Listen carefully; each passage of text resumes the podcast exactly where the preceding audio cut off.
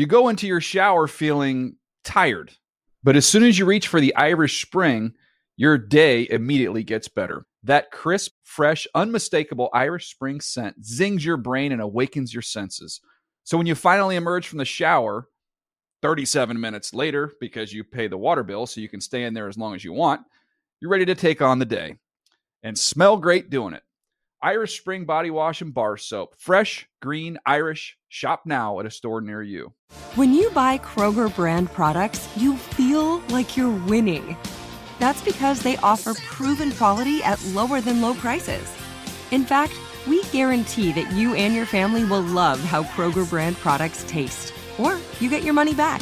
So next time you're shopping for the family, look for delicious Kroger brand products, because they'll make you all feel like you're winning. Shop now, in-store, or online. Kroger, fresh for everyone. Whether you're a savvy spender maximizing your savings with cashback rewards, a thrifty rate watcher seeking the lowest interest, or a travel enthusiast looking for extraordinary perks, Kemba Financial Credit Union has a visa to complement your lifestyle and unique needs. Apply today at Kemba.org to unlock a limited-time 2% cashback on purchases and pay 0% interest on balance transfers for an entire year with a new visa from Kemba. You deserve a card that works for you. Restrictions apply. Offer ends June 30th, 2024. The Around the NFL podcast. Can't beat the too high shelf. From the Chris Wessling podcast studio, it's Around the NFL. I'm Dan Hansis, joined by the heroes, Greg Rosenthal and Mark Sessler. Greggy, woo!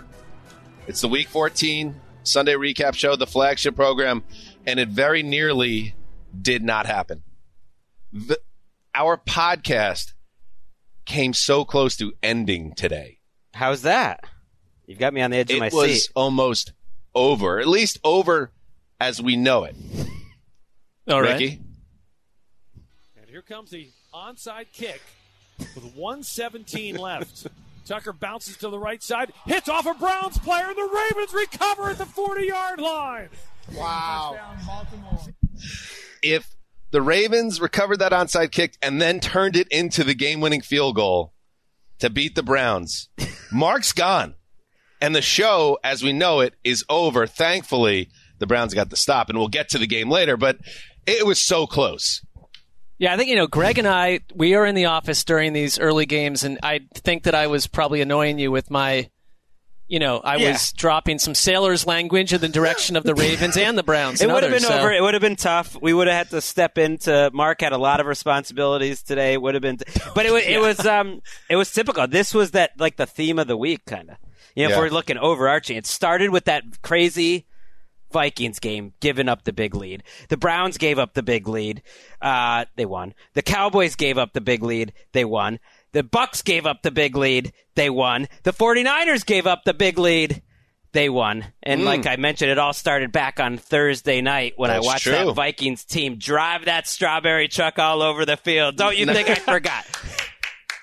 Right. If you listen to the recap, Greg listens to the Thursday night show when he's not on it, and you got to give him respect for it. And Mark, I literally, my stomach jumped when the onside kick happened because I knew the ramifications could have been huge, but we're all together. Well, what do you think I would have done? I don't know. Okay. Like I mean, our windows on the second or third floor are hermetically sealed. I guess I could imagine driving in and just seeing like a hole where the office used to be. So everyone's going out.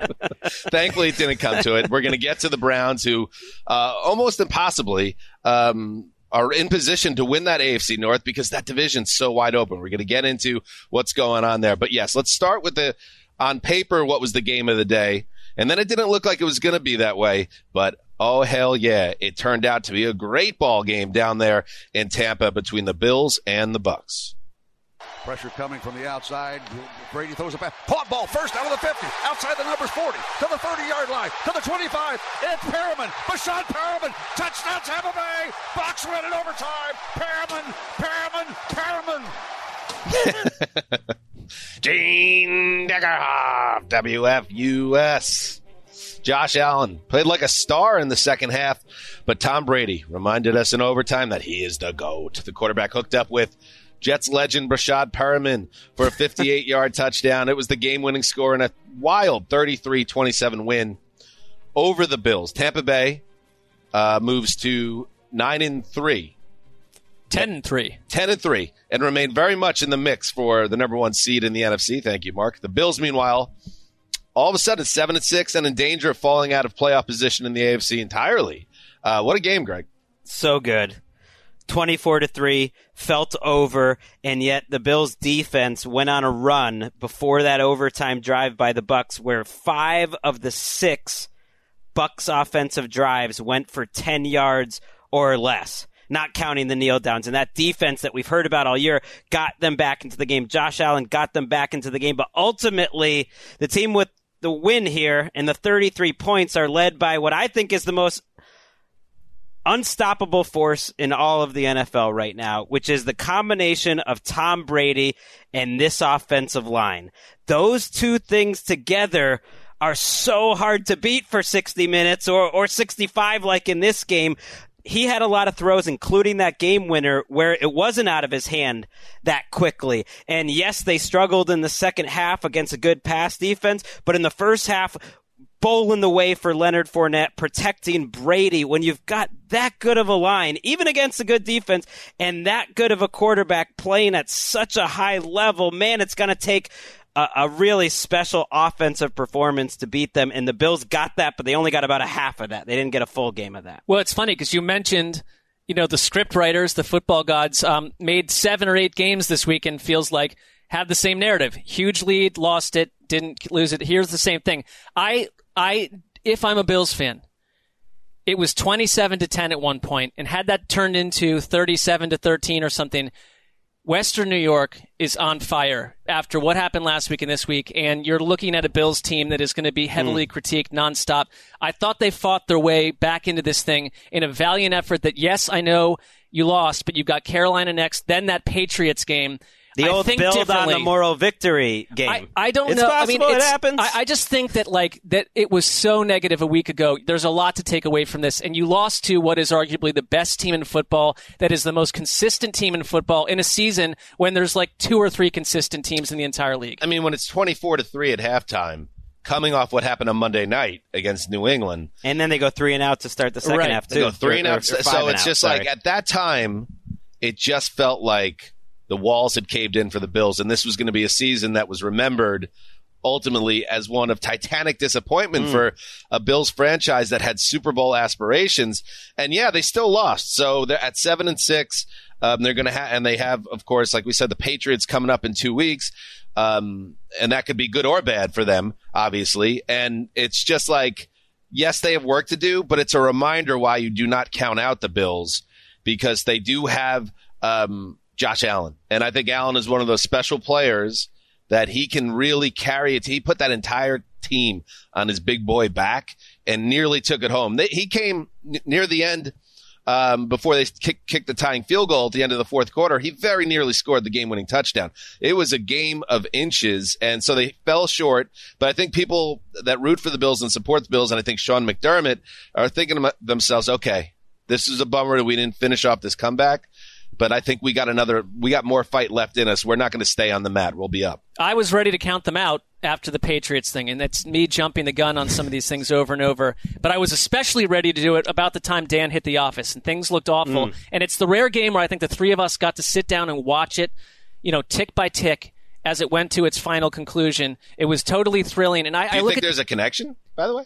I do. I think that you are... You were saying you were rooting it on. You were into that game as I've seen all year. You're a spiritual torchbearer for these Bills on some level. Josh Allen's game was so good. He goes 12 for 109 on the ground and a touchdown, and that was an early emphasis. Him on design runs and him putting his foot in the ground when he sees man coverage and he sees a lane and scrambling for yards, too. I think that could be one solution to their running game struggles. They literally didn't call a carry for their running backs in the first half, which was almost hilarious. And Bills fans are losing their mind. You know, they finally call some in the second half and they pop a couple. Allen hurt his what looked like either his foot or his ankle. He's got a little bit of a toe injury. They wrapped his ankle, and he still played great. And yet, I know I hear everything you're saying, and that's true. And I don't think this team would doubt itself. And I have never gotten off the point where I think they're an AFC contender. I still do at 7-6. With all that said, ooh, this would have been a nice win. Like, they don't have a lot of those nice wins against good teams. They have a lot of heartbreaking losses against good teams. No, and they could have called a holding or a pass interference on the Bucs late in that game. That non-call, I didn't have as big a problem with as the Micah Evans got a pass interference call in overtime. And so a couple things also went against them in this game. They did not make their own luck either. I'll get to that in a second. Yeah, this game's as I've said on like numerous occasions, a lot of my anger, yes, many times. It's another way to say it. Okay. My anger and my frustration around Tom Brady mostly dissipated when he left New England, but sometimes it will resurface when things like that happen. The Bills don't get the PI call at the end of the fourth quarter, and then the Bucs do get a suspect DPI call in overtime that sets up the Perriman touchdown. It was a good job by Evans. It was a terrible call. He knew he was trying to get a penalty there. I know, and I saw the same thing happen for the Browns in the favor of the Browns today. Again, well, they always get the call. An underthrown ball. Receiver comes back to it, and everybody's like giving Mike Evans a ton of credit. It's like, he's just playing the ball. He's got to slow down and come back because it's an underthrown ball, and they're just throwing the flag every time. It's got to be a point of emphasis that they look at in the offseason. This game had so much to it. It was one of the more fascinating games of the year. Like Godwin, Evans, Gronk, and then Perriman and Fournette in the end. They made such good plays for Brady, not always on the best throws, too. Like, that's underrated, too, that he has guys that can make plays. But I think it showed the strengths and the weakness of McDermott. The strengths are Romo made a good point of him adjusting on the sidelines and really changing what they did defensively about midway through that second quarter. Romo kind of first guessed that there. And McDermott didn't wait for halftime to make adjustments. They changed what they were doing defensively, and they shut it down. That's where McDermott is maybe as good or better than any coach in the league. But with some of the game management stuff, kicking a field goal inside the 5 early in the game, they go for a fake punt on 4th and 2 instead of just having your offense out there to go for the 4th and 2. It didn't work, so that's easy to guess. But the biggest problem I had was the punt in the fourth quarter. And you can say, well, look, they came back. Like, that was him trusting the defense. Well, it was right before the Bucs went on a 6-minute drive. And the way the Bills were playing offense at that point, I think actually supports the point when they go touchdown, field goal after that. It's like they're playing good offense. Trust them to go get a couple yards. You got to like one thing. Coming out of last week when they were getting killed in the red zone against New England, they had a touchdown where the drive ended at the Tampa Bay 18, a touchdown from the Tampa Bay 15, a touchdown from the Tampa Bay 4, and a field goal from the 7. They capitalized on that this time around. Yeah. And you know what? That's why I want to see the Patriots and Bills play in normal weather. Right, but when you talk about McDermott adjusting, he did not adjust in that Patriots game. You got to go do it in that game, too. I mean, I think they were exposed, and then they are confirmed as a good team again. All right, so the Bills finished with 3 of 4 teams under 500 and the Pats. And one last note on Brady, that's 700 career touchdown passes when you factor in the postseason. And he also, for whatever this means to you, probably doesn't mean much, he became the NFL's all-time completions leader. So he owns every record in when you play till 44, some of these numbers are going to come your way. Poor Drew Brees. I was thinking, Drew Brees keeps having to talk. Like, I saw him on Sky Sports earlier, just talk about how great Brady is as he, breaks his records. That's, the ultimate revenge. And Manning's on the Manning cast talking about how great Brady is. $7 million to dunking the football on his biggest rivals. I don't know. I'm not that concerned about Drew Brees. But, yeah. Let's now move to the other overtime late game. 2 barn burners kind of saved this Sunday. Jimmy Garoppolo, 1st and 10, 12-yard line, going to roll to his left, throws, caught by Brandon Ayuk on the 10, 5, diving for the end zone. Now he's in. That's clearly a touchdown. Yeah, I think that is a touchdown. Here is Craig Rolstad. What do you got, Craig? After review, it is a touchdown. Touchdown! Yeah. San Francisco! See, that worked out good. Ayuk is on fire. Whoa! He don't need no water. Let him score. Whoa! And that doesn't get bongos, Ricky. She's a tough grader. You got to put that in for the calls of the year, though. Call of the year. Beat it, world. Greg Papa and Tim Ryan, KNBR. You know, people now are paying attention, Ricky. That's a responsibility you have. Where do the bongos belong from week to week? Are you ready for that responsibility? Maybe she's found a better landing spot. Yeah. Let's wait and see. I'm not judging you. I'm saying you're aware, though, that people see that as a reward. Dan, like your power rankings, there's other things that come into consideration. There could be other strategies, too. Maybe a bad game needs some juice. That he thought about that. Or it's too early in the show, and you don't want to lose all the juice. Yeah, you got to figure it out. No judgment zone. Thank you. Just saying, people are paying attention. Saints coming up. You don't know what could be out there. Jimmy G connected with Brandon Ayuk, who dove over that pylon for the game-winning score, and great editing work by Tamposi there, chopping it all up, lifting the 49ers to a 26-23 overtime win over the Bengals. The San Francisco football team blew a 20-6 lead in the fourth quarter and fell behind by a field goal in overtime. But they found a way, Mark, thanks to big-time efforts from Jimmy G, Ayuk, and another I'm better than everyone performance from George Kittle. You said it. I was trying to think of what this game made me feel, because I went in with so much excitement thinking that, you know, these two pet teams of mine would create a barn burner from wire to wire. And it was not the case. And it kind of reminds me, like, you'd go back in the day, you'd go to like a huge house party and stay at someone's house and you'd sleep over and there'd be this one guy on the floor that you didn't really know at all. Sure. But he was like snoring or snoozing, totally out. And like, you'd be there for 2 hours waiting for him to wake up and get farting. And you'd be thinking, like, this guy is the most sloth-like, annoying individual ever. And then when he awakens, suddenly he's dropping bombs. He's funny. He's hilarious. And he's like, he's the life of the party. You're thinking, that's what this game was when it started to round into form, because you were you're not trusting Jimmy G in this game early on. Joe Burrow, the passing attack for Cincinnati was off kilter. And then both quarterbacks caught total fire and they just ditched the running games, which is, you know, atypical for both of these teams. It was one big play after the next. George Kittle, 13 catches, 151 yards and a touchdown. It was on our Friday show that Greg asked, why aren't the Niners just throwing it to George Kittle over and over? Well, they listened. I said that, actually. No, it was Greg. It was definitely Greg. Yeah, it was. And they did it today. And you know what? A call by me. It was you and Greg, you called yourself a potential offensive coordinator, so maybe you've got something going on there. George Kittle is good. This became a total fireworks show down the stretch, and I thought that Burrow and Jimmy G, especially how Jimmy G have one of his terrible, he almost had one, but a terrible turnover. None of that. Like, it was one big play after the next, and it gave me faith in the Niners because I really thought mentally they were broken after Robbie Gould missed that field goal. I thought they were going to go into overtime and just get waxed. They did not. They came back with the winning drive after the Bengals field goal, and they are 7-6 like every other team in the league right now, and they've got life. So, like, with this game, just like the first game we talked about, I came away with it more impressed with the losing quarterback, Joe Burrow, who was just so fun. I tweeted...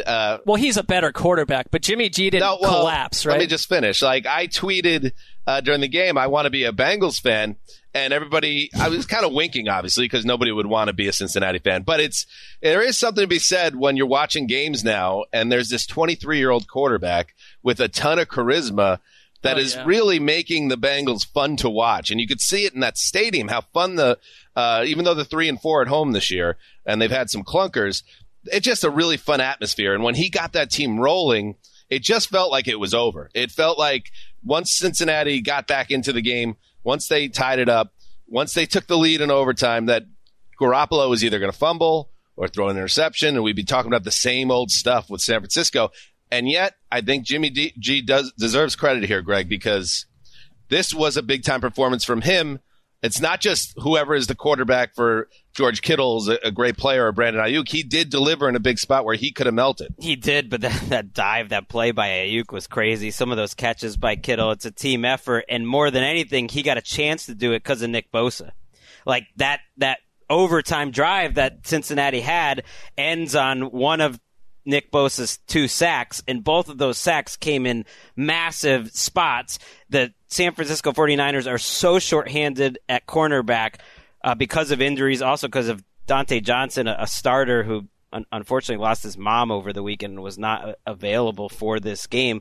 And they're playing just kind of ham and eggers, and that's why T. Higgins can go 5 for 114. That's his third straight over 100. But it's like you love to see your best players show up, and that's Kittle. Ayuk is now becoming one of those. Obviously, Jimmy G, but also Bosa. That was just like a massive game. And 7-6 in the NFC, like the 49ers are, is not the same as 7-6 in the AFC. The 49ers are a solid game up on the 7 seed even with that win. So each one of these wins in the NFC for San Francisco really gets them closer. It probably is only going to take them going 2-2 the rest of the way to make the playoffs the way this NFC is shaping up. You're right. I think that the Niners did a pretty good job of masking their issues on the outside at cornerback for much of this game, and then it was too much. And, you know, had the Bengals been waxed, had this just taken on the form of the early part of the game, I would look back at Zach Taylor kicking a field goal from the San Francisco 10 at 4th and 2. Later on, or earlier on, I should say, they kicked a field goal from the San Francisco 19 at 4th and 1. This does not get you invited to the analytics Christmas party. That's sort of 1996 tactics right there. But, you know, when you've got Burrow playing the way he did on the stretch, it masks some of those sins. You reminded me of a pretty classic text rant from the Spice Rack. Do you guys want to? It's filled with expletives. Do you think that our audience wants to hear it? I don't know. Maybe you could clean it up so Ricky doesn't have to do so much work, or maybe it'd be funnier if you just let it rip. I don't know. Okay. I don't know where to start because it went on for so long. But here we go. Patented Spice. Fire that dip. Fire Zach. Dave Shula, greater than Zach Taylor. Bruce Coslet, greater than Zach Taylor. Dick LeBeau, greater than Zach Taylor. Shittiest fucking shithead in history. Picked a great time to establish the run. What a fuckface asshole. Oh, boy. No follow-up text to that later. The funny thing is Coslet over Taylor is actually the most vicious thing he said in there, or Dave Shula. Shula was pretty bad. Shula cuts deep. The Bengals fans, try to enjoy this. I understand the frustration. Ricky. Try to enjoy this. It's a fun, exciting team. They might not win every game, but think where you were 2 years ago. The last 2 weeks have been pretty heartbreaking if you're a Bengals fan. They're now the 9th seed. They've been bumped out of, you know. Fair enough. Okay, we got to keep moving here. Up next, let's head to Kansas City where the Chiefs are looking to get their offense in gear. And running left. Balls out. Jacob fumbles. Picked up by Kansas City. 10-5. Touchdown! Kansas City. Mike Hughes with the scoop and score on the very first play from scrimmage. Mitch Holtis, WDAF. That was the game. Right there. It was over after one play from scrimmage. The Raiders were ready to go home, and they played like it for the next 3.5 hours. Patrick Mahomes threw his first 2 touchdown passes in nearly a month. Clyde Edwards-Helaire added 2 more scores on the ground. The Chiefs' defense continued its surge, forcing 5 turnovers, rolling to a 48-9 victory over the moribund Raiders. Oh, they're moribund now. That keeps Kansas City comfortably ahead in the AFC West. You know, first of all, 48 points, nearly drop a 50-burger. So, again, the temptation here is to say, Chiefs are good now on offense. I'm not quite there. I think they had 375 yards of total offense. I think this was a game where, yes, you start with the defensive score. You do a nice job moving the ball, nothing like otherworldly, like old school Chiefs, but definitely some strides in that department. And then a Raiders team that just weren't there to compete. And this is the same Raiders team. Remember there was that controversy where they took the bus and did like a celebration lap. When was that, last season? Yeah, that's right. And when they stood on midfield and they did all this stuff. And, you know, that stuff always comes back to haunt teams when they do dumb stuff like that. Because that was obviously a point for the Chiefs after the game that they just wanted to destroy this team after they tried to embarrass them at Arrowhead. So, yes, good job by the Chiefs getting right. And by the way, now that 5-game winning streak is a 6-game winning streak. And if this is a sign that the offense is waking up a little bit, well, look out. Because if you do combine, maybe not record-setting offense like the good old days, but a good offense with this very good defense right now, you're going to continue to win a lot of games. They're 9-4 now, and the Raiders 6-7 and getting ready for a dirt game. It is the worst loss in the 61-year history of the Raiders. That surprises me. 48-9 is brutal, but the whole history of the team. I got something else that will surprise you. Oh, okay. This game, and will annoy you, was a scoregami. I will say nothing else, but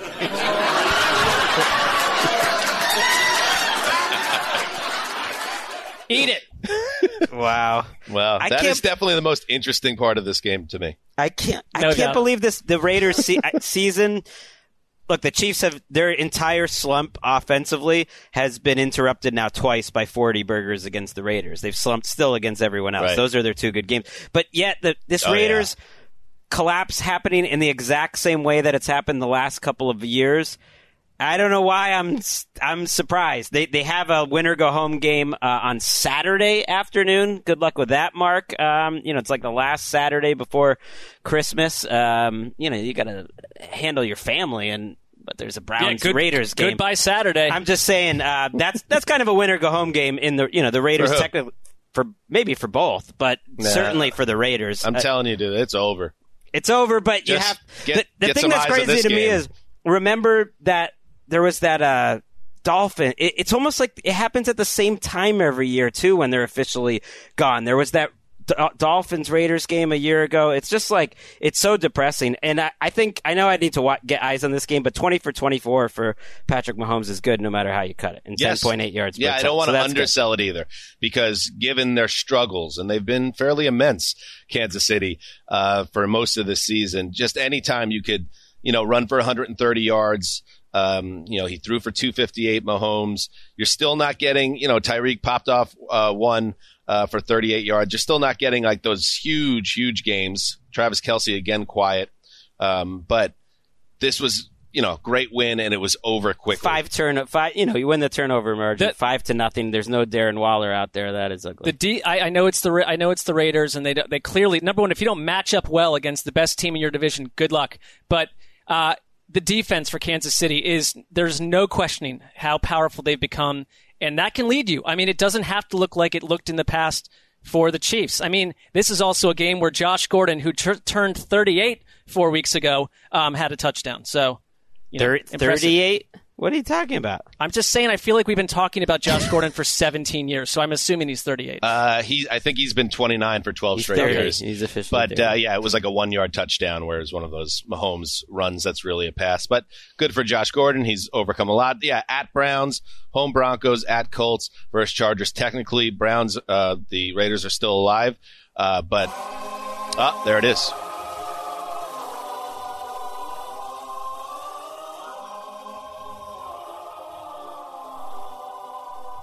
That's when the soul of a team goes up into the netherworlds. I didn't know it's gone. That. They're gone. The Raiders are gone. I don't know. It's not the same as forked because that's a full vote. I can only tell you when I hear it, and that happened. I know, but they are a totally broken boat leaking barrels of water. But what happens when they off Cleveland next week? They are in the they're in the heavens. It's not happening. Did you hear that, or was that just in my head? No, I heard it. It was the soul going up. Their soul. Right? Yeah. Okay. That's gone. I'm not sure I believe. 2021 Raiders. I'm not sure I believe, but we will. All right, let's pause right here and take a break. We'll be right back.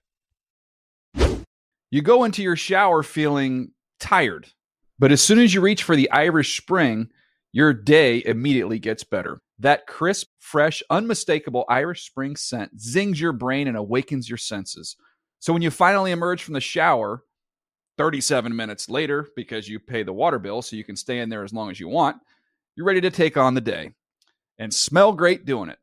Irish Spring Body Wash and Bar Soap. Fresh, green, Irish. Shop now at a store near you. Getting ready to take on spring? Make your first move with the reliable performance and power of Steel battery tools. From hedge trimmers and mowers to string trimmers and more, right now you can save $50 on select battery tool sets. Real Steel. Offer valid on select AK system sets through June 16, 2024. See participating retailer for details.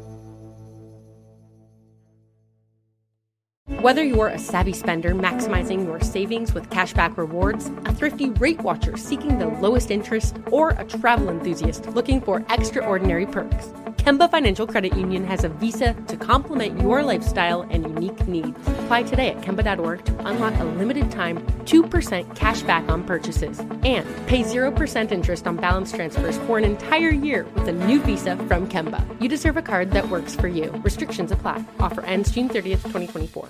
4th down and 6 from the 45 of Baltimore. He's got the snap. Back to pass. Throws. Caught. Bateman got it. And the Browns stop him. A big hit by Denzel Ward. Denzel Ward hit him Browns get the ball back. Game, set, match. Okay. All right, give it to him. Give it to Mark. Give it to Shucky. There we go. We got the bongos, Shuck. Jim Donovan with the call, WKRK. Do the Browns deserve bongos? Yes. You are not going to be in charge of everything. Hey, when you beat Tyler Huntley barely, you got to get the bongos. All right, both of you.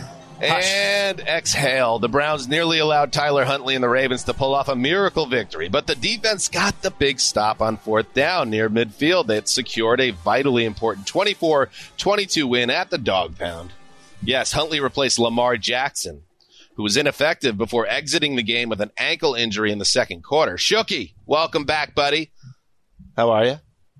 I'm great. You were wearing a Steelers winter cap there for a second, but Cleveland. This is Cleveland Cavaliers, baby. Get it right. There you go, Shooky. Curious, what was the level of internal terror when Baltimore recovered that onside kick in the final minute? What's this scale on? Is this 1 to 10? 1 to 10 is like pee your pants. 174. Ooh, wet pants.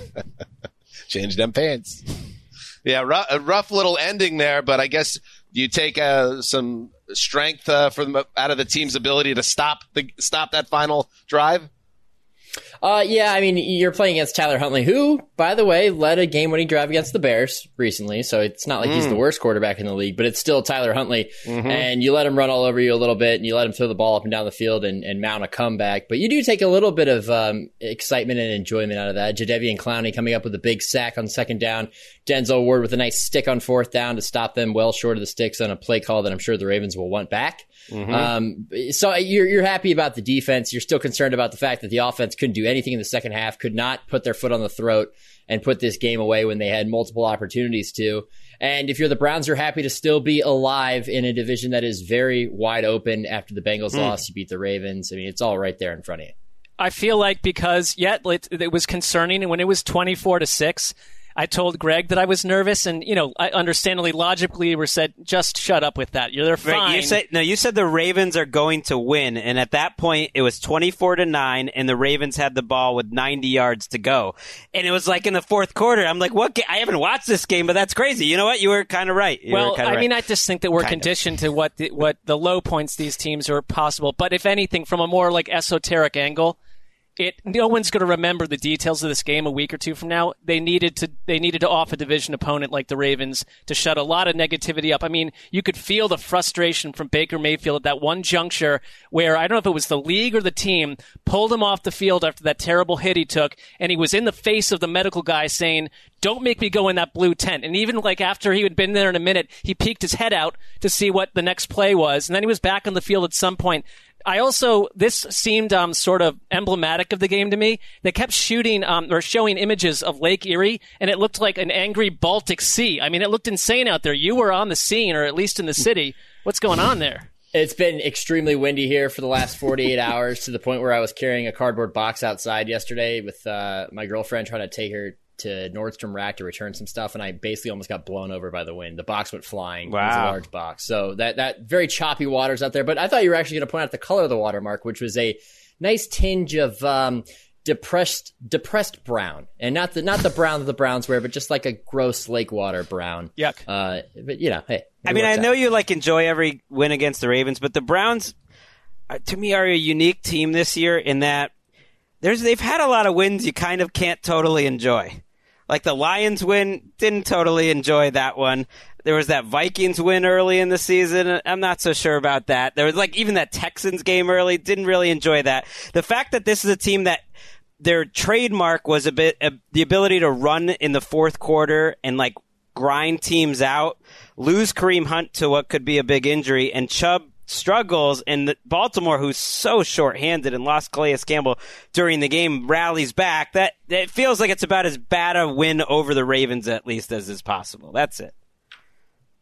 A win is a win, though, and I think that's all they want right now, especially the way they lost to them 2 weeks ago in another game that they easily could have won if they could do anything offensively. The fact that they were able to pull this one out by building that lead and hanging on for dear life, they all count the same, and at this point in the year, that's all that matters. Lamar, we need to find out the severity of this ankle injury. He goes out in the second quarter. He limps off, can't really put a ton of weight on it, and then gets carded and doesn't return. So, you know, they're cooked. Tyler Huntley does make some plays, and he has good mobility. But also, he's like strikes me as like fairly unique in that I don't know too many quarterbacks, and he's young. I think he's in his second season, where he almost is not aware that other players are chasing him. The blindside shots he takes and the way he holds the ball, so it's almost like he has so much to learn in terms of awareness. It cost him on a couple different plays, including a turnover in the red zone. So if Lamar is missing any extended amount of time, I think the Ravens have a very real chance, because even with Jackson in the lineup, the offense is so bad right now. They play the Packers and then at the Bengals and then the Rams. There is a chance. That is a rough stretch. There's a chance. And on the Brown side of thing, I do still feel the same way. They did not score a point in the second half. It's such it's conservative offense now, less than 300 yards here. I know Baker after the game said he's feeling better than he's felt, but there's just no juice to this team on offense. I'm not buying the feeling better thing. I mean, I just think that this is a quarterback struggling in every possible way. They don't have. Does he have to be in the lineup if he's playing? I hear what you're saying. Like they don't have a clear-cut number one wideout. They were without two tight ends that I think are important to Baker today. It's two straight games against the Ravens. They haven't been able to run the ball. In the first game, you picked off Lamar four times and lost. In this game, Lamar barely played and you nearly lost. I think that should be a heat check whether you came out of here with a victory or not. I have one question. At one point in the game, the Ravens had more points than they had first downs, and it still ended up a 2-point finish. It should be concerning. Yeah, very wild ending to the game. One question, Mark. When we drafted this week, I took the Browns game because you said you needed a break and didn't want to watch the Browns. You very clearly watched the game closely. So here's what happened. We were on a break! We were. I was under the impression that Bengals-Niners was a 1 p.m. game, and it got moved to 4 p.m. So I got that ugly 4 p.m. thing. So I had, the ability and the bandwidth to watch it. I can confirm this. He came in talking about it. He's like, he was suddenly surprised. He's like, what? That's at 4:20. They did move that game, so he was looking at an older thing in Pro Football Reference. I like my day to get less frenetic, so I always start with more games, and then I got killed today. The point of it was though that you needed a break from them entirely. Right, that's true. Yeah, but really... like if I really wanted a break, I'd be like in a park somewhere, like eating a picnic barrel. True or false? You watched the Browns game more closely than your quote primary game. Tennessee, Jacksonville. We see what you're doing. You here. Better bet your ass I did. You better bet your ass. All right, let's move on. Here's Newton. He's going to throw. Quick shot. Intercepted. Michael Walker. And he's got Road in front of him. Walker will score. 15, 10, 5. A pick six off Cam Newton, and Atlanta leads. Wes Durham with the call. WZGC. Linebacker Michael Walker returned to an interception of Cam Newton, 66 yards for a touchdown. The Falcons improved to 6-2 on the road this year, 29-21. They beat up on the Panthers. Shooky, Atlanta, they're not good, at all. But they are undeniably in the NFC playoff picture with 4 games to play. Yeah, I had that moment today when I looked at their record on the score graphic and thought to myself, oh, no. This team has a legit shot to make the playoffs, and I don't know what I'm getting from this team on a weekly basis. Yes, yeah, it's terrible because this is the one situation in which the third wild card might actually produce a bad team. Like last year, Washington kind of got hot going into the playoffs, so it made for Chicago. We had to watch Trubisky win the Nickelodeon Valuable Player Award. That was pretty rough. Yeah, I mean, this game was between two similar teams that was kind of a snoozer in the fourth quarter, which is more emblematic of where the Panthers are headed right now. I think you have to be proud of the Falcons because of what they're doing, I think, with the talent that they have. Because, I mean, you got Kyle Pitts, who's flashed at times, but you haven't had Calvin Ridley for a long time. It's just you can tell when they're out there and they're Quadri Allison's getting carries and you're throwing to Russell Gage. This is not a team that's loaded with talent, and yet they are scrappy. And in a game like this, they're playing a team that's similar. They're both kind of just out there existing right now. They took advantage. They forced the team. I mean, that's who they are. I watched this game the first time around, though, and Carolina wiped the floor with them physically, like ran it 49 times and just like bossed them around. And so to me, it's telling. It's these two young coaches that Atlanta comes back around. They were like negative 100 million points point differential this year. They were 32nd in DVOA coming into this week, and yet they're 6-7. And I think looking at these two teams, you can say one team is better coached. And Carolina, who you bring in Cam Newton, that's a mess. I know that. But you scored 21 points with him and P.J. Walker, and your defense comes back on the field when your offense cuts it to one score late, and all you got to do is get one stop, and you can give your offense a chance. And their defense could not get off the field. And you know what? Kyle Pitts, I know he only went 5 for 61, but he always makes big, like, game-winning type 3rd and 13 conversions. So that doesn't show up in your fantasy box score, Dan. But I think he's won them a couple games. I was going to say my frustration, and he has. You're right. He's made some big plays. My frustration has nothing to do with Kyle Pitts, the player or the prospect. I think he's really talented and has a chance to have a great career. But at one point, I tweeted in the first quarter, Kyle Pitts fantasy owners looking at the box score and realizing yet another 438-0 outings upon us, with Jack Nicholson from The Shining knocking down all the dishes. With 4 minutes left in this game, he had 4 catches for 38 yards and 0 touchdowns. Then he got the big catch. That was huge. But anyway, the Falcons offense is a little sleepy and dreary, but they're in the mix. I shook. This came across my email, something that you wrote, to flip it to Carolina and their coaching issues. Matt Rule's spaghetti at the wall approach is growing tiresome. I have been a big supporter of Rule, but the last fortnight has been about as ugly as it could get for Matt Rule and the whole idea of what he was bringing to Carolina. Yeah, I'm glad you said this because this is my bone to pick with them. I am out on Matt Rule, like completely out. He cans his offensive coordinator and you know, makes him the scapegoat, hands the job off to his lifelong buddy, and they put up 21 points while rotating quarterbacks at times. What is the point of rotating? What are you trying to figure out what you have in P.J. Walker? We know what you have in P.J. Walker, an XFL star who is a backup quarterback in the NFL. Why are you wasting your time doing this? Well, he played at Temple, too, and that matters to the head coach. Yeah, okay, all right, the background. That's great. I mean, but is P.J. Walker much worse than 2021 Cam Newton? And I love Cam Newton. But I'm why just the saying, process of going back and forth between them?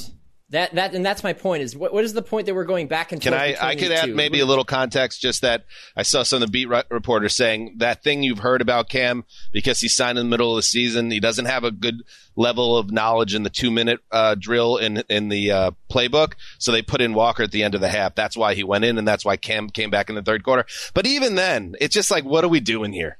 Like, what are we doing, Matt? You know that 2-minute drill that they put him in for? You know how it ended? P.J. Walker throwing one of the worst picks I've seen this year. There you go. That's the Panthers.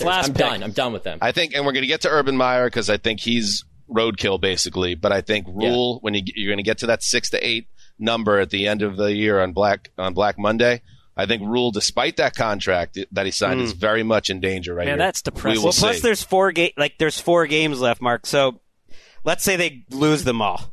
You know what I mean? Then that plays a big factor. Like if they lose it all, and it keeps getting worse, and it's 5-12. Well, I think we all know the owner is an impatient individual. All right, one more game with Shookie, and we're lucky to have him. Hand off to Gordon. Gordon, a big hole, 10. Gordon to the 5. Gordon into the end zone. Touchdown, Denver. 14 yards on the touchdown scamper as he walks into the end zone. The Broncos honored the memory of Demaryius Thomas with emotional tributes and a 38-10 win over the Lions. Running backs Javonte Williams and Melvin Gordon each scored a pair of touchdowns, and Draymond Jones had a big game, 2 sacks of Jared Goff. So obviously a very emotional day in Denver. Demaryius Thomas died at his Georgia home on Thursday, age 33. You know, they're still working through the details of what exactly happened, but a tragic loss, obviously, for one of the greatest players in franchise history at the wide receiver position. Several Broncos arrived at the stadium wearing number 88 jerseys. Kicker Brandon McManus wore custom cleats featuring Thomas's smile. There was a pregame moment of silence, a video tribute featuring Thomas's 80-yard touchdown catch from Tim Tebow in that famous playoff game, and then it all culminated with the Broncos taking the field with just 10 men to start the game, the first snap, in honor of Thomas. It was a 5-yard penalty. Of course, the Lions declined the delay of game. So, you know, Shook, a really sad time in Broncos for that organization. They were able to process that and play a really strong game and kind of keep themselves in the mix in the AFC as well.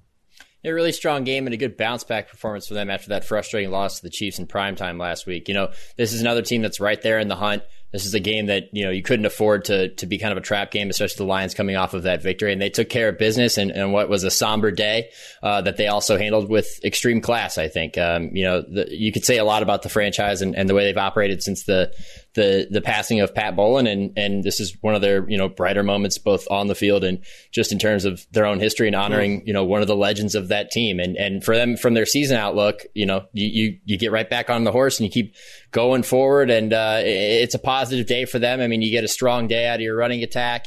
You kind of dominate the game and you take care of business. So good on them. They called 18 runs to 5 passes in the first 2 drives. You don't see that too often. And it was 14-0.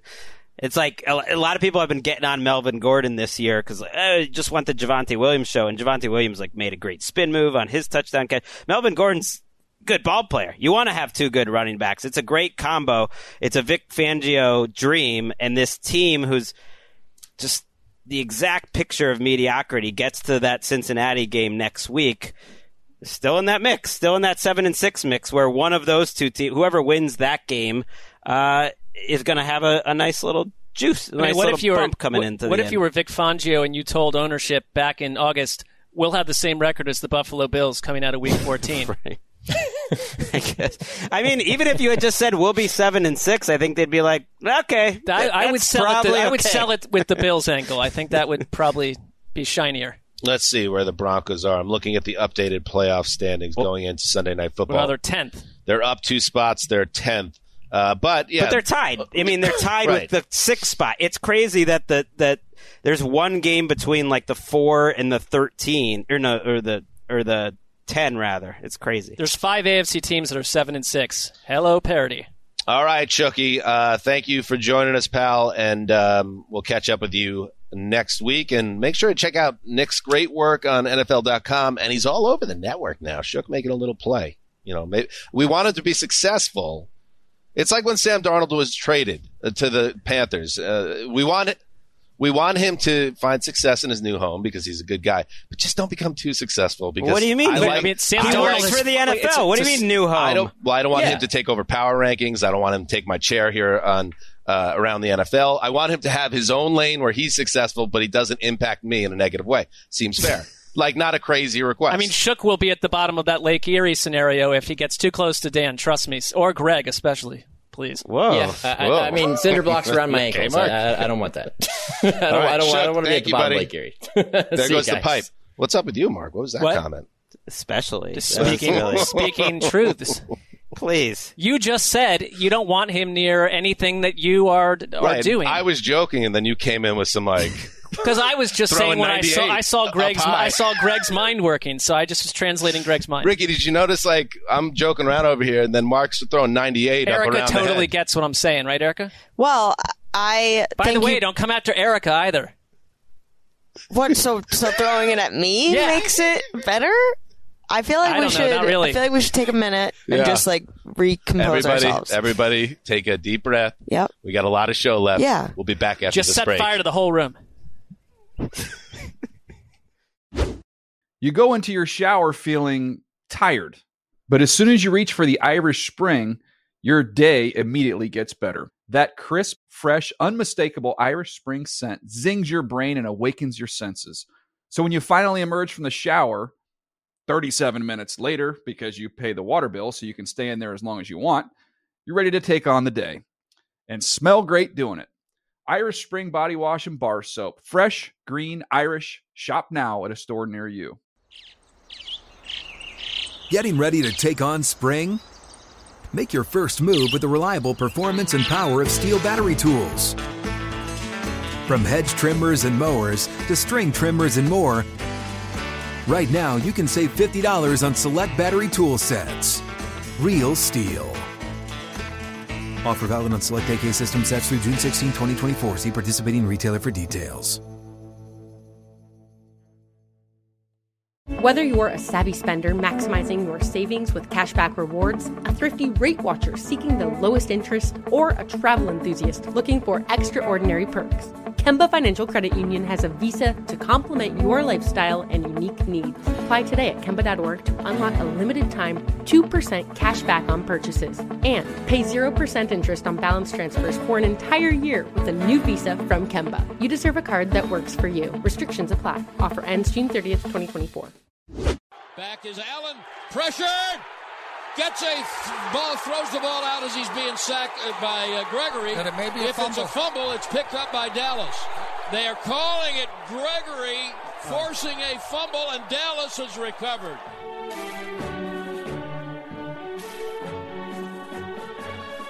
Brad Sham, the Sham God, KRLD, with the call. The Cowboys led Washington 24-zip and 27-8 before Kyle Allen replaced an injured Taylor Heineke. Led a 73-yard touchdown drive, and then Cole Holcomb intercepted Dak, ran it back for a pick six. But Washington's comeback bid came to an end when Allen fumbled with 2:24 to play. Final score, Cowboys 27, Washington 20.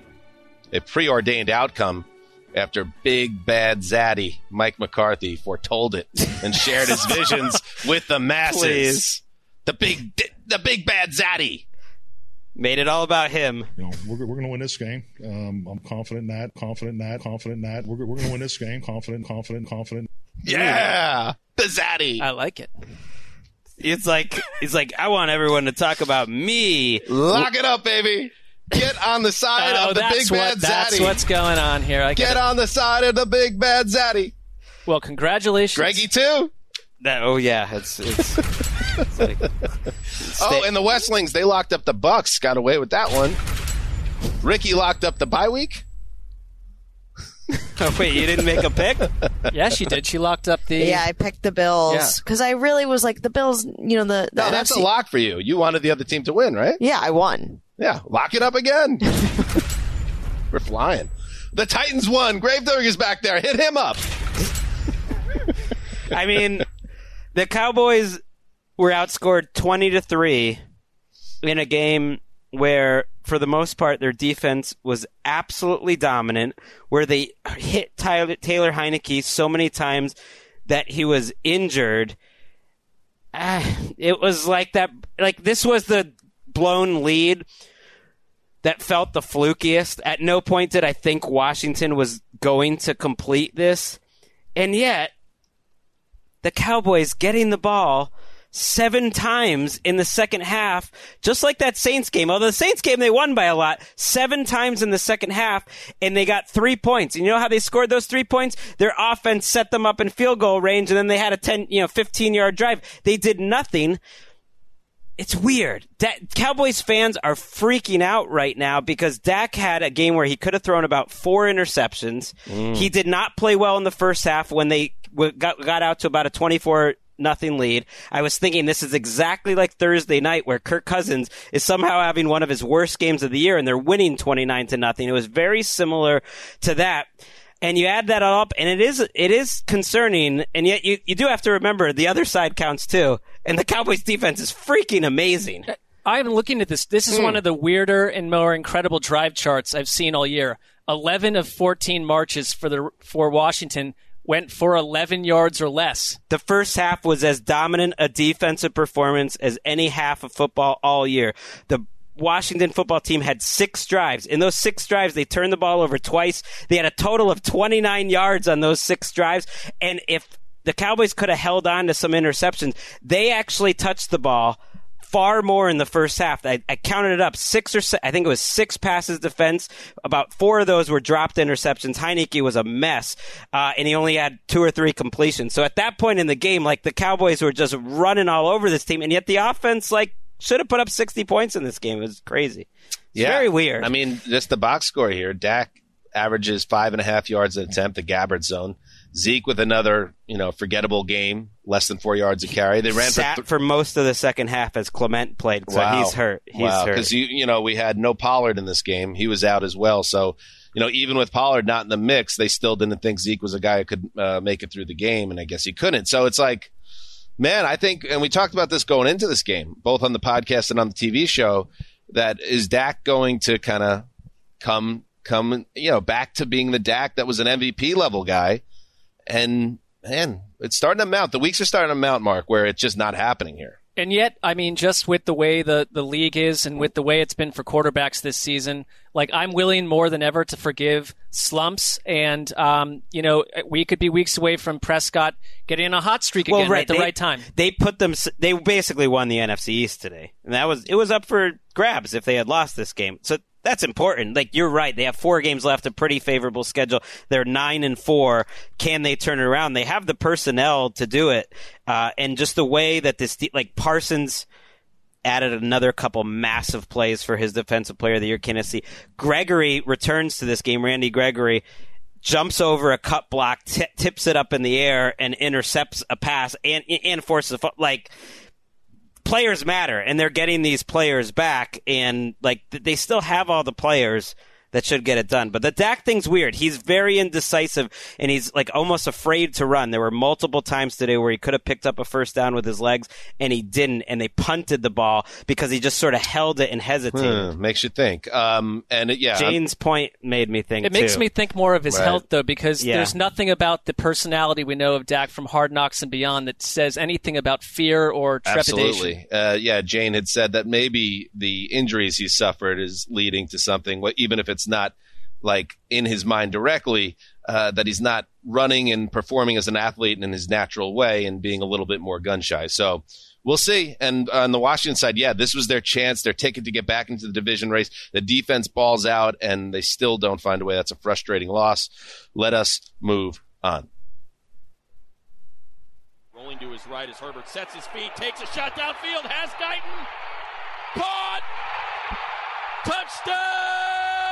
Chargers! There is one quarterback in the NFL that can make that play, and he is on the field here this afternoon, and it makes no sense. Yeah! Put that in the best of list right there. Matt Money Smith, good one.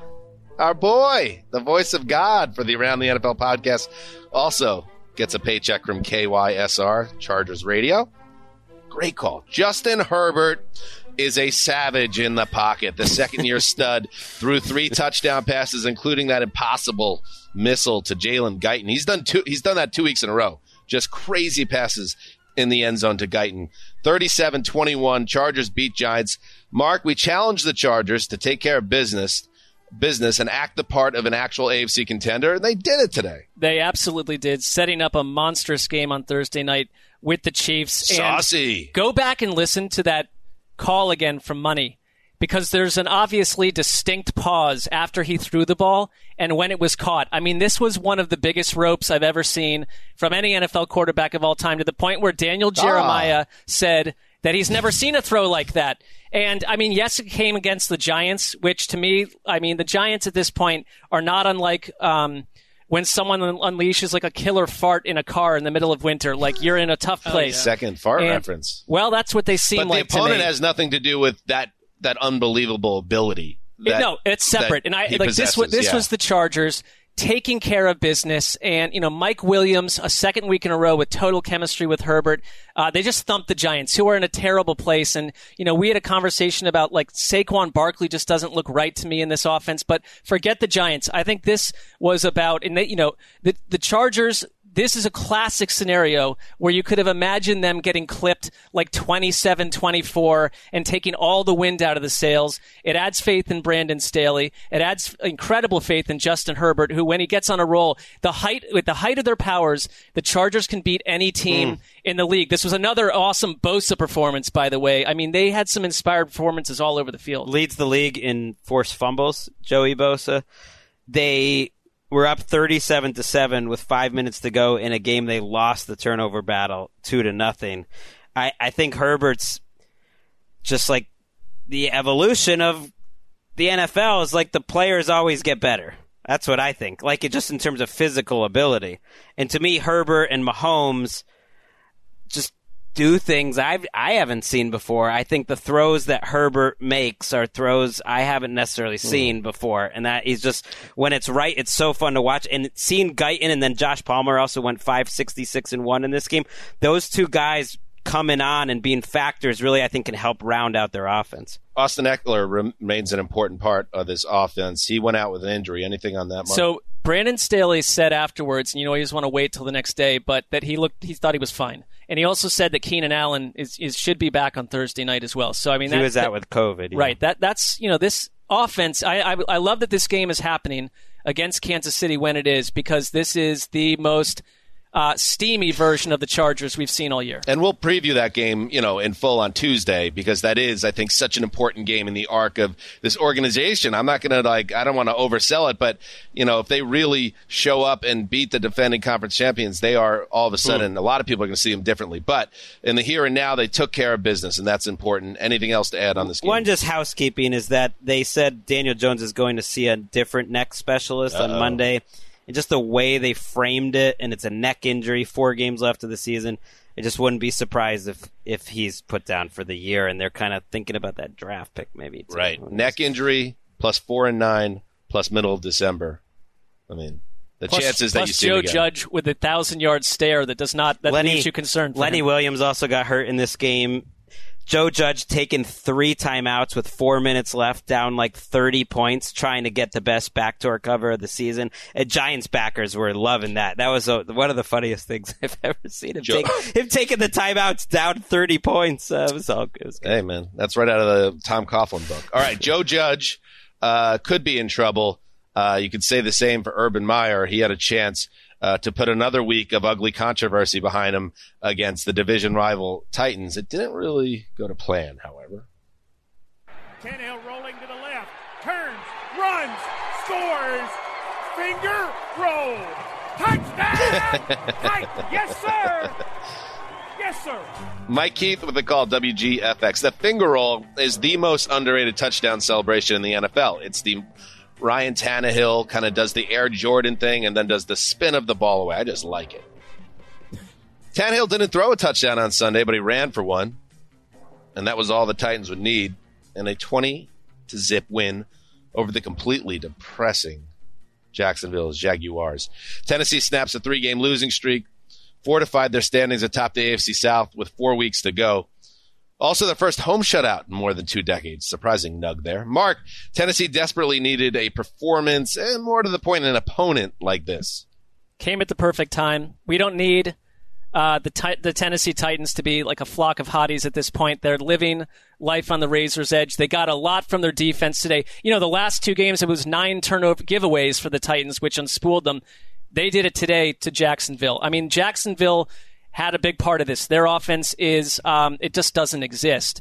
And Trevor Lawrence had his worst game of the year. He's been put in a terrible environment, but a lot of it has to do with the pressure that Tennessee put on him, their ball-hawking secondary. I mean, this team, to me, it's like a classic team win where, you know, Tannehill does not, Julio Jones, 4 catches for 33 yards. He's not coming in and saving the day, but Tannehill spread the ball all around. He had a really rough and tumble 17-yard run early that was followed by an unnecessary roughness that set up an important score. He had a touchdown run later on. He did just enough. And I talked to Gravedigger during this game. I think we thought, you know, this was a complete team win for a team that's very incomplete right now, personnel-wise. Right. I totally agree. Uh-oh. Yeah, forget about the game. Graver, anything? First of all, was the wife listening, and not your wife, not our wives, thankfully, listening to the podcast on Thursday? No. All right, good. Yeah. Any other blowback from your appearance? No. Right. You're operating in the shadows. Interesting use of words there. What did I say? Blowback. Let me ask you this before we get to the game, because a lot of people were left wondering. Yeah. Are you looking to enter into a romantic relationship with this woman? I would say yes, but not in any way that is unethical or immoral. No judgment zone here. No, man. I'm starting to piece together in my mind what's happening here. What's your theory? I'm just going to posit a theory that that she is in an open marriage of some sorts where she's allowed to do what she's doing, because you say there's no ethical issues. Mark's fantasy scenario comes in now. Maybe your ethics are not challenged by it. I'm just saying or nobody's ethics challenged by it. It's not an open marriage situation. Well, okay. Well, maybe she doesn't need that to be told. This is great stuff. Yeah, that's excellent. All right, we're going to continue to get updates on Graver. Hit his music, and now I want to get his thoughts on the Titans. Once we hear... that. And that's another episode of... I don't know what we're calling this. Digging something other than a grave. Digging the grave of that marriage. Oh, God. All right. Your thoughts on the Titans. Did you feel better about the team now? There was also a report, inevitable report, you kind of were expecting it at some point, that Derrick Henry is on track to return for the playoffs and maybe even week 18 if the Titans need a regular season win to get in. You combine it with a 20-0 lead. How you feeling, Justin? I feel pretty good about the Titans right now. That Henry report is super encouraging. You're looking ahead, and A.J. Brown should be back, not this next game, but the one following that, Thursday Night Football against the Niners. So I think the defense, the shutout, is a pretty impressive thing, especially because the Jaguars drove the ball deep into Tennessee territory a couple times where it felt like the shutout was going to be threatened, but then they came up with, whether it was an interception or Jacksonville committed a penalty and pushed themselves backwards. Like, it's tough to really judge too much because Jacksonville's so inept. All right, so let's talk about that. So Tom Pelissero, NFL Network, reported actually on Good Morning Football. He really dropped these bombs with the great Connie Fox hosting, all sorts of heat involving things going on behind the scenes with the Jaguars, with Urban Meyer not seeing eye to eye with players, with him calling out his coaches and having his coaches, his assistant coaches, explain their credentials and talk about himself as a winner and what have you won, just like the ugliest, most grim stuff ever. And of course, now that's all anyone wants to talk about after the game, especially after a shutout loss. Here is Urban, just a quick snippet of what Urban Meyer had to say after the latest Jaguars loss. What's the answer? Start leaking information or some nonsense? No, that's nonsense. That's garbage. That's that's, once again, I've been very blessed. I've not really dealt with that.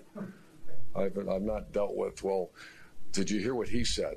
That will occupy very little of my time. And if there is a source, that source is unemployed.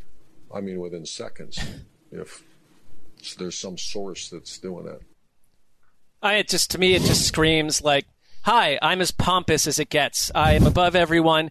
And I think that these reports are damaging. I think they're true. He also spends half the time on the sideline looking like he ate a squirrel's head. He looks uncomfortable. He looks out of place. And I think he can tell that the Urban Meyer aura or persona that some people are calling legendary because of what he did in college has come to the NFL and been completely undone.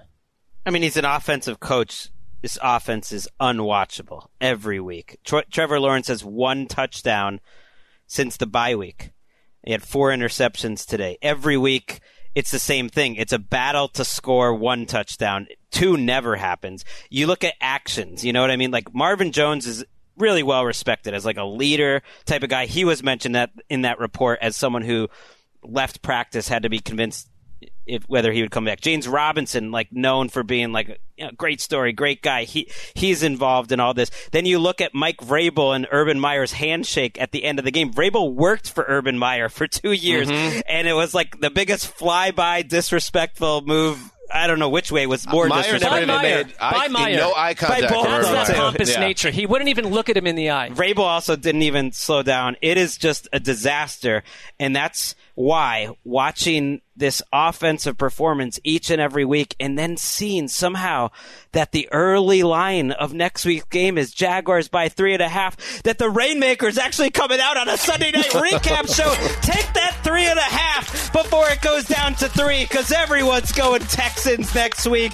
Texans are going to cover that one. All right. There you go, Greggy. That's what I'm talking about. You got a shtick. Roll with it, baby. Well, I'm 11-1 against the spread today, so I'm just feeling myself. So I needed just a reason to go. Congratulations. No, it doesn't do me any good. All right, let's take a break and then hit the rest of the games. You go into your shower feeling tired, But as soon as you reach for the Irish Spring, your day immediately gets better. That crisp, fresh, unmistakable Irish Spring scent zings your brain and awakens your senses. So when you finally emerge from the shower 37 minutes later, because you pay the water bill so you can stay in there as long as you want, you're ready to take on the day and smell great doing it. Irish Spring Body Wash and Bar Soap. Fresh, green, Irish. Shop now at a store near you. Getting ready to take on spring?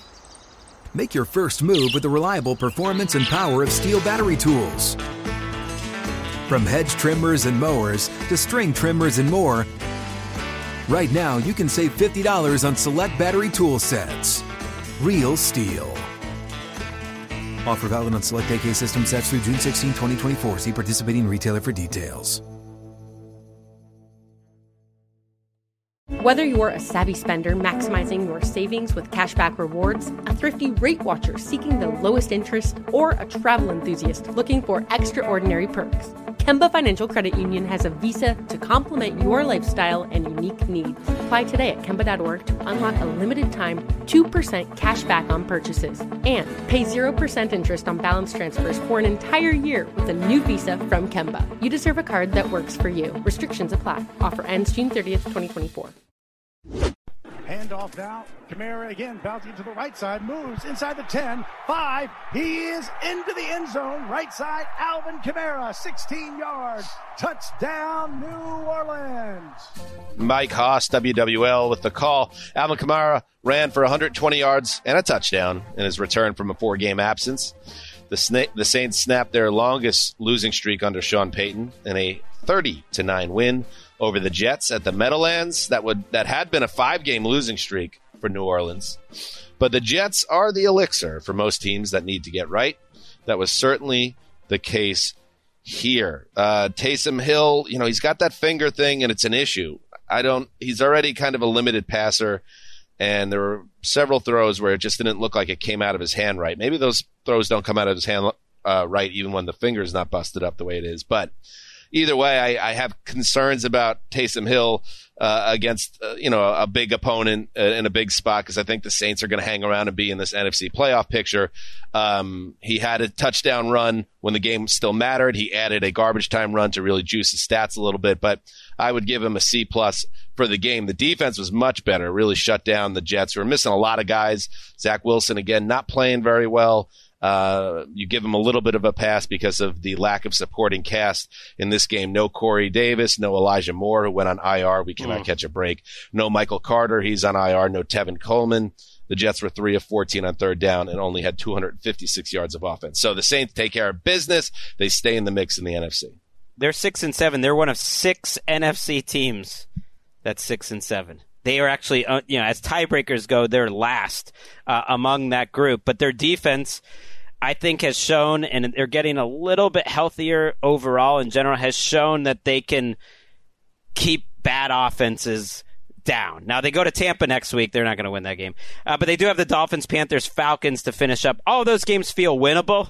At least it's possible, and I think this coaching staff, Saints fans sort of wanted to just throw this season away because it's been painful and they're done, but it's like, no, I think actually you're going to be there in Atlanta week 18, and that game is going to be meaningful. 9-8 in Atlanta. I like doable. That schedule a lot, and I mean, I think doable. Alvin Kamara, who had 94 of 129 first-half yards for the team, I mean, completely changes what they can accomplish. Taysom Hill's the finger thing or not, is not. I don't think he's going to lead them there. I think they have to come to that conclusion if you're Sean Payton. But with Kamara, I mean... Well, but you get the 11 for 73 and 2 touchdowns on the ground, and maybe you're helping Kamara out. I mean, more like long-term. Are we over this experiment after the season? But go as far as you can this year. And, I mean, they were just a dead offense without Kamara before. I mean, I will never question Sean Payton's ability to call a football game on offense, but I was surprised for most of this game. And maybe it had something to do with the finger as well. I don't know, but they were not using Taysom Hill the way they did against Dallas for stretches, where they just said, we're going to call some design runs and just pick up 7 yards, 9 yards, 14 yards. That was not happening. For about three-quarters of this game, he was just a pocket passer with a bad finger, and it was just like, this is not going to work against a better team. So I think you would want to see more of that, working the run game into it. But Kamara is the guy that he's the difference maker. As long as he's healthy and doing things, his touchdown, He made a Jets defender look silly, and he's one of the few guys in the league that can do that, that can just make defenders look like JV players in high school. So 31 touches. It's like these guys come off IR and they're like, get back to work. Anyway, good job by the Saints. Stay in the mix. They got a chance here. And the Jets, well, the Jets are what the Jets are. And I am a little worried about Zach Wilson. I know it's year one. We'll get to it more. I'm legitimately angry. I'm not. I'm past anger and now maybe acceptance. I don't know. But let's move on to Houston. Second down and 7, run by Penny, left side, breaks one tackle. First down, he is gone. 30, 20, 10, 5, touchdown, Seahawks. Steve Rabel with the call, KIRO. This is like that, like, Joe Montana waves at John Candy and then goes and wins a Super Bowl music. Maybe not a perfect fit for this version of the Seahawks. Possibly not. Who improved to, 4-8 or whatever, 5-8. Russell Wilson threw for 260 yards and 2 touchdowns. Rashad Penny ran for a career-high 137 and 2 scores and a 33-10 win over the decaying Texans. Greg, the Seahawks are not very good, and yet 2 straight wins puts them on the fringes of the NFC wildcard race. You buying? No, because they're playing the Rams next week. But if they could ever get that game, then I'm buying. Well, because the Rams have owned them in recent years, and and they're a good team this year, and the Seahawks, haven't been. But I'm buying a little bit, because if you get past that... All right, I'm going to ask you again. Just give me a yes or no. Okay. You buying? I'm buying. All right, he's in, baby. The Rainmakers also buying the Texans next week, who you just said are decaying. Oh, no. This was kind of an old school, like, run, Russ game, which is like the old Seahawks offense, like run twice to set up 3rd and 8, and then Russell Wilson makes a nice play. 28 passes for 260 yards. Lockett goes for 142, as you mentioned. And Rashad Penny, who's been about as criticized as any first-round pick in recent memory, just because he's a running back and he plays for the savvy Seahawks Twitter fans, at a career game. So that's nice. Nice day for the Penny brothers. His brother Eli, with a 2-point conversion and running it in for the Giants today. So what a day for Mr. and Mrs. Penny out there. Gotta love it. I don't know what else to say in this game. Greg just assumes that there's a Mr. and Mrs. Penny. I'm sure the homework's not been done there. We don't know what's going on. Yeah, you're right. It crossed my mind. I hope everyone's there. But no, Russell Wilson really has looked better the last few weeks. Bobby Wagner's been all over the field the last couple of weeks.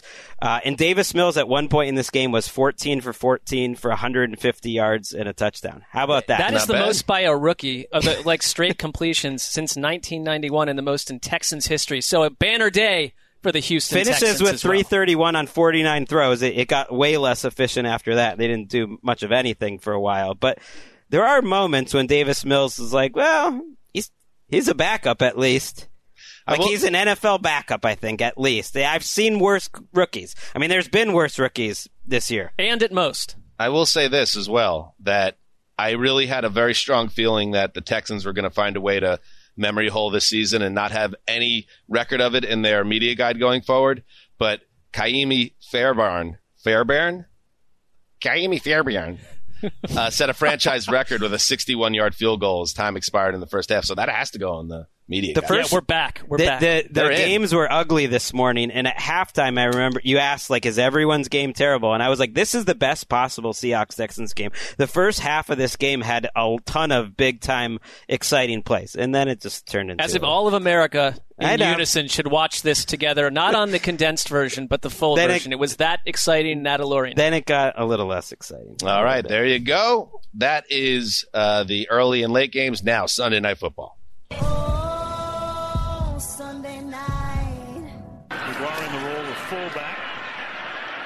Comes back to the left, wide open is Jones, and he is into the end zone again.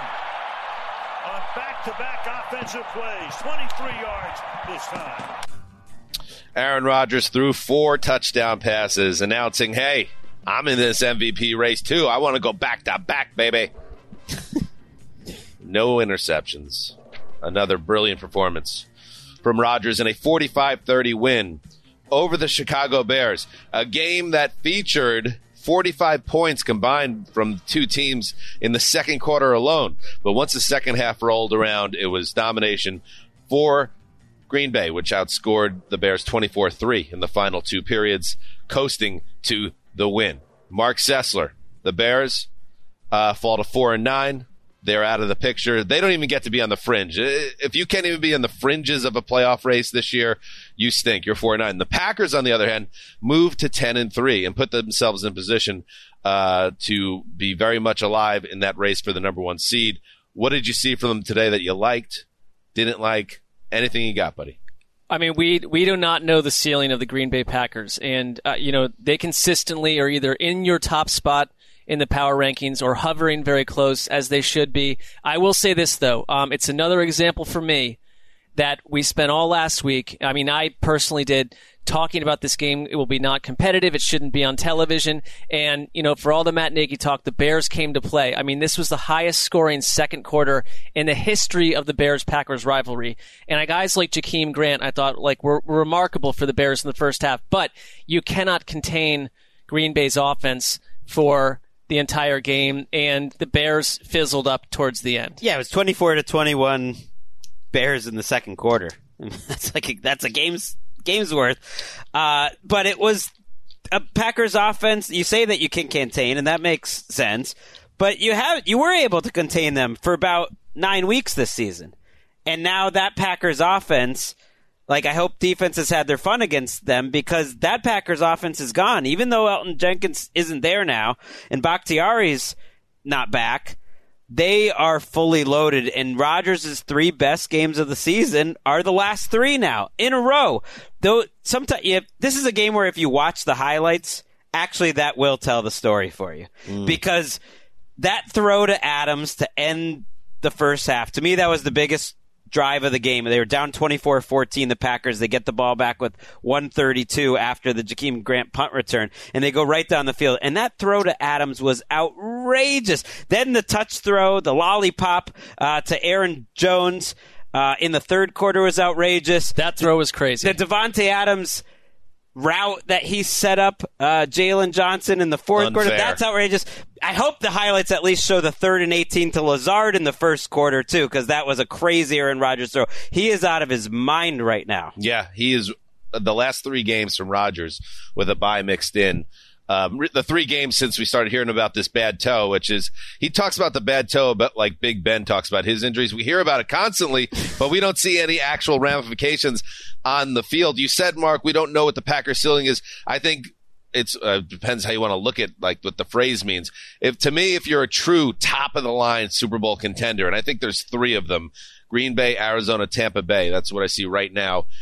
There is no ceiling. They are a team that has a very good chance of winning this whole thing, and I think they play so well on both sides of the ball. That's why they've been number one in the power rankings for me, just because I think they're so balanced on both sides. So I also think the football gods have a sense of humor. I got to say that we had a lot of fun on this podcast late last week talking about how dare they keep the Bears in Sunday Night Football, and this is where the sense of humor comes in. We're recording the podcast, the most of the podcast. It goes into the Sunday Night Football game. Then we all sit down together in the second half and watch the rest of the game, and then come back to the studio and finish the pod, and then Ricky gets it dressed up to send it live. We missed the fun part of the game. We got the bad part of the game, which was a nice little kiss-off from the football gods. I actually respect it. Yeah, annoyed, like the gods annoyed at the three of us. Yeah, for they just our hubris. Stuck it to us. Yeah, we flew too close to the sun. And It actually, because there was so much, you know, we try to go back and watch what happened as we're like watching, you know, while it's halftime or while it's the second half. So it gave us more work to go through. You know, when you're watching on Game Pass and at the bottom they have the little football. Sure. Where there's a key score. Plays, yeah. I mean, it was just like all empty, and then there was like 17 footballs within like an inch. I was like, what is happening in this game? I mean, Jakeem Grant, I mean, Ryan Pace, you got to think about him for Executive of the Year for that Jakeem Grant from the Miami Dolphins trade. What a performance! I will say, by the way, I mean the things that we missed, that 97-yard punt return was the longest in Bears history, dating back to 1960, and that the five touchdowns that we missed in that single quarter were the first time. That was the first time in NFL history that there were five touchdowns at 35-plus yards in the single quarter. What one last quick those point on this game? True, I thought it was really interesting that A.J. Dillon had 15 carries. Aaron Jones, who looked good, only had 5. And then Matt LaFleur should get credit, you know, and they're starting to put up those stats and everything. He's great at getting Adams open. Like, some of those play calls in the first half, that's like what his job is even though everyone knows Adams is the only thing on in terms of their receivers, they find ways to get him open. It's not all just Adams. It's they get him into great matchups, and they do a great job with that. He's having such an amazing career, and you know, part of it is timing and just kind of fortuity where do you end up with Adams. But I'm not taking anything away from him. He's also a tremendously talented receiver. But when you put together a great offensive scheme, legendary quarterback, and a guy with elite skills, you get the production you get from Adams, who is, you know, if he keeps this pace up, he is an absolute Hall of Famer. 11 straight Sunday night football games with a touchdown, but right. that is some that matters. Like, he's stuff. He's a money player. He's a guy you want on the field in big spots, including the playoffs where the Packers are heading. Now, Mark, before we say goodbye, right? Not to like take a serious turn here, but you had mentioned the Jakeem Grant punt return and how it was historic for the Bears. And factoids. We take that as gospel from you because we trust in you to give us the right information. But apparently there's something you wanted to share, maybe a misstep. So we'll just throw it to you, and I'll leave it at that. Yes. You know, this came to my attention while we were watching the second half of that game. So it's a message to my colleagues, to my friends, my enemies, you, and to all listeners, wherever you might be. Earlier in tonight's episode of the Around the NFL podcast, I committed a verbal misstep. In the blinding fury of post-game information coming my way, I noted that the Raiders' 48-9 loss was the worst in the organization's storied history. As play-by-play dudes sometimes say, check that. In fact, it was the Raiders' worst loss in their 61-year rivalry with the Kansas City Chiefs. Oh, no. Oh. For this grave error, I will submit myself to human resources for dense questioning following tonight's broadcast. I say this humbly. Seacrest out. Mm. Well, you're a big man, obviously, for coming clean there, but ultimately it becomes a Brian Williams situation where once it's nothing short of that. Once you are flying on the helicopter in Iraq, it's your turn. You took enemy fire. We accepted as truth because you tell us it. Once the cat's out of the bag, as it were, once we find out something you told us wasn't true, how do you kind of go forward, Greg, and say, okay, what he's saying is not nonsense. It's actually factual. I don't know what to think anymore. Right. There's kind of nothing you can say. Right. There's, you know, a bond that we have with Mark just as a journo. Or did have. Sure. It's in the past. And how do you replace that? Because now it's just words coming out of your mouth. You know, if you say you're going to humbly, you know, put yourself in front of HR at Sunday night at 8:48. I don't think they're here. I don't believe that. Yeah, I don't even think they're here. I think they're home. Well, I didn't say when, Greg. If you want to deal in facts, by the way, I did not say when that would happen. I'm annoyed with Greg. I said I would submit myself to human resources for dense questioning following tonight's broadcast. Tomorrow would also be following tonight's broadcast. I think I'm going to... We've been on fire, by the way, locking up things. I'm going to lock up Mark killing Greg by the end of this season. I'm going to lock it up. If I'm still here. I mean, this was, I have to admit, I'm not trying to, you know, be brash here. This was a hideous turning point for myself and for the show, and I apologize. Well, you're a class act. I'll leave it at that. That's up for debate. All right, here we go. Week 14, the flagship in the books. Coming up next for us, Tuesday. Check us out. We'll recap the Monday Night Football game, and it's a gorgeous matchup. And there's a lot, speaking of Mark, nobody is more, like, into the lock game. Nobody needs it more than Mark, and he has his Cardinals locked up over the Rams. So we'll talk about that. We don't need to watch the game. The fallout. Oh, the confidence is that high. It's for every. The confidence was pretty high about that factoid about the Raiders too. Just saying. Okay, noted. Watch it. Check it out. We'll be back Tuesday. You know, of course, check out the NFL Network show. It's on every Saturday. I think we're doing good work with that show. So this is everybody. If you haven't done it yet, this is the week to follow the podcast and watch the show on NFL Network or on Game Pass. Anyway, that's it. Good stuff. Gravedigger, man. Still think about the Gravedigger revelation a lot. I think about it roughly 59 out of every 60 minutes. I believe it. All right. Until Tuesday, heed the call.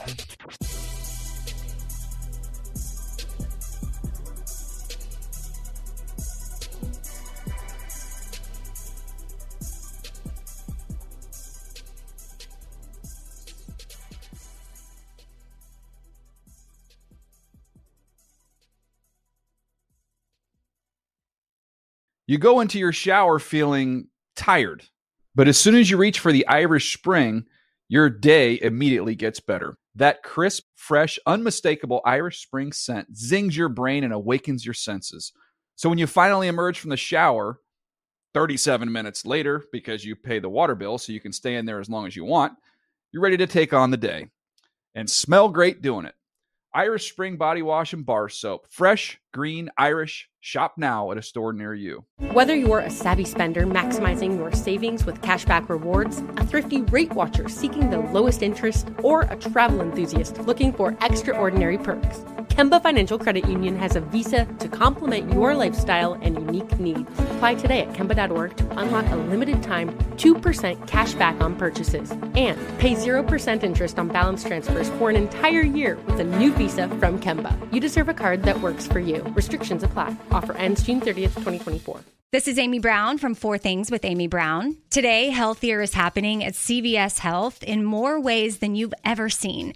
It's wellness destinations for seniors, including select locations with Oak Street Health and CVS Pharmacy. It's doctors, nurses, pharmacists, and everyone in between offering quality care and support virtually, in person, and on the phone. It's in-home evaluations through Signify Health and meeting mental health needs through Aetna. And those are just a few of the ways that healthier is happening. To see more, visit cvshealth.com/healthierhappenstogether. CVS Pharmacy, Oak Street Health, CVS Specialty, Signify Health, and Aetna are part of CVS Health. Eligibility and services vary by location and individual.